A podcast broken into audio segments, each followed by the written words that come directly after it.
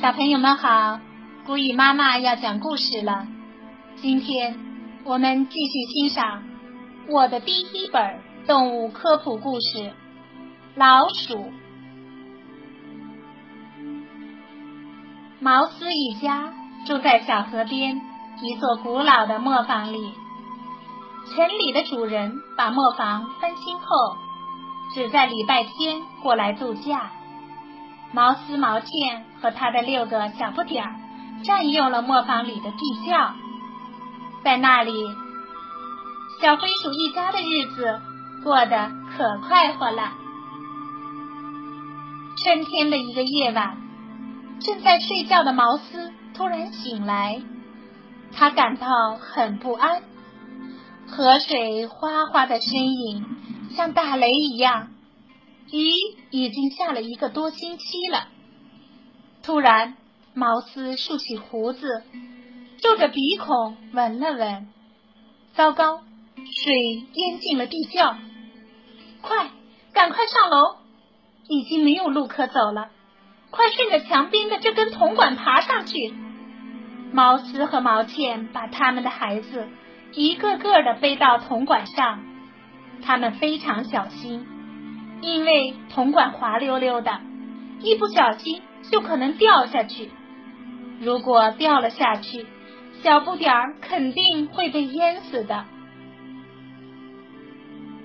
大家都小心翼翼的向上爬，第一个，然后是第二个、第三个，小家伙们都上来了，得救了，一家人都出了地窖。这时。水已经从门底下涌了进来，孩子们吓得吱吱乱叫。毛丝和毛茜帮孩子们爬上一条垫子，他们一边游水，一边用嘴巴把垫子往前推。毛丝和毛茜费了好大的劲儿，终于把垫子推到了楼梯面前。小家伙们从电子船上跳上了楼梯，他们从楼梯。爬上了顶楼，觉得安全些了。可毛斯还是不放心，他不想待在这栋被大水包围起来的房子里。毛斯想，应该到田野里去，应该到山坡上去。可是怎么去呢？可以顺着电话线过去，但是那些电话线太高了，没办法。只有这条路了，大家勇敢的朝着那条粗粗的黑线爬去。毛丝走在最前面，孩子们跟在后面，他们一个跟着一个往前走，都咬着前面那只鼠的尾巴。毛线走在最后，他朝下面望了一眼，哇，幸亏小家伙们没有害怕。他们一定觉得这么爬过去挺好玩的呢。路好长啊！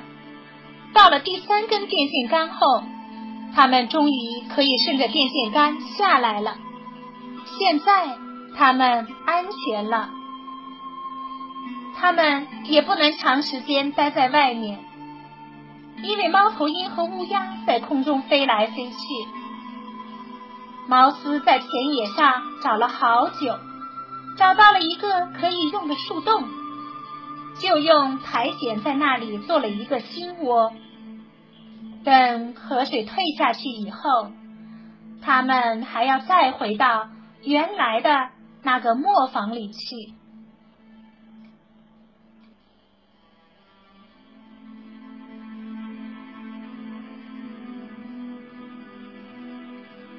你了解小灰鼠吗？小灰鼠是啮齿类大家庭的一员，这个大家庭在地球上已生存了五千万年。除了寒带，世界各地都有它们的足迹。它们什么都吃，甚至吃纸、木头、皮革和塑料。不过，它们最喜欢吃的还是奶酪和谷物。小灰鼠在干燥阴暗的地方做它们温暖舒适的窝，它们在窝里铺上线头、绒毛、硬纸片、布料和碎纸。它们能生很多小小灰鼠，每年差不多要生六胎，每胎有六到八只。可它们也有许多天敌，幸亏有这些天敌，要不它们会把我们挤得没有地方生活了。公的小灰鼠和母的小灰鼠长着一样的毛色，一般大小，所以不容易区分。小灰鼠的身体和尾巴经常六到十二厘米，大小和你的手差不多。小灰鼠很轻，只有一个核桃那么重。它灰色的毛油光锃亮，能防止水渗入。它喜欢经常清洗皮毛，并保持干净。它的尾巴和身体一样长，尾巴上没有毛。它的前爪很灵活，用起来像两只小手。它的眼睛很小。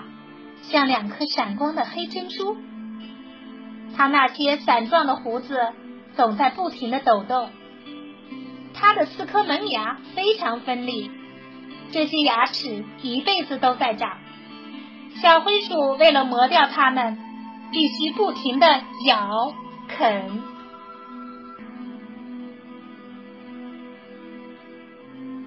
小灰鼠的亲戚们。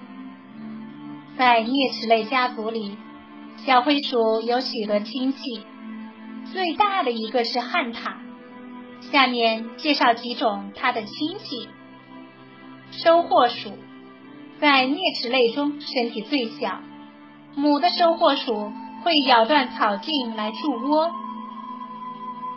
田鼠在田地里打洞筑巢，它们生活在田野上，破坏农作物。它们很贪吃，是农民的敌人。褐家鼠或沟鼠比家鼠大多了，是小灰鼠的天敌之一。它们常常住在地窖里。欧洲山鼠比小灰鼠稍稍大一些，只在晚上出来活动。它们像杂技演员，非常喜欢爬树。它们吃谷物。果子和昆虫，仓鼠和小灰鼠的亲缘关系很远。在欧洲，它们常被当作宠物饲养。它们吃谷物、水果、蔬菜，还吃面包。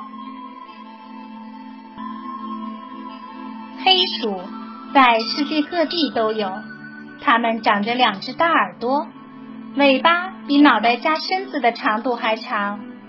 它们经常生活在谷仓里。小白鼠是得了白化病的小灰鼠，它们的体内不能分泌黑色素，它们有一双红色的眼睛。